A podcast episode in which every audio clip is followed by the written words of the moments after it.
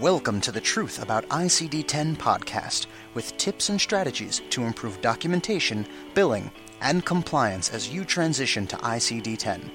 This is the ideal podcast for front desk, clinicians, and billers.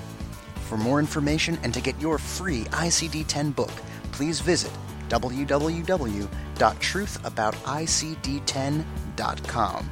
And now, your host and author of The Truth About ICD 10, Dr. Nitin Chhoda. ICD 10 and the clinical jigsaw puzzle. Now, the essence of medical necessity, the essence of proving that the service that you provide is actually necessary for the patient, is constantly demonstrating an ongoing need for your services. It's, it's putting the pieces together of everything that's going on with the patient. In other words, where the patient is right now, where the patient was before, so that you can establish some sort of a baseline and establish a path to improve the patient to get them back to where they were. And most importantly, you need to be able to set up several goals so you can get the patient there. So I, I call this the progressive patient loop. You demonstrate an ongoing series of progressions in the patient's condition, whether it's range, patient's range of motion, patient strength, patient's flexibility.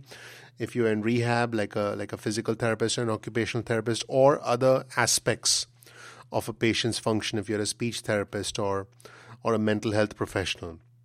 At the end of the day, you want to demonstrate an ongoing improvement in the patient's condition, and you've got to document all of these elements through subjective, objective measurements, through flow sheets, through a summary of your clinical assessment, and so on. So, documenting all of this and putting it into a neat, concise medical record, that's essentially the clinical jigsaw puzzle. Now, where does ICD 10 fit into all this?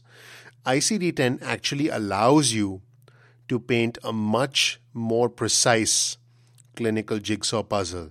So, as a clinician, if you know that, for example, your your let's take the abnormality of gait, which is one ICD-9 code, but there are at least five different versions of this in in the ICD-10 nomenclature. Let's say you use the most specific version of this particular uh, you know this particular condition gait. What you're doing is you're now painting a clinical jigsaw puzzle that cannot be challenged. That is essentially irrefutable as far as a payer is concerned, as far as an auditor is concerned.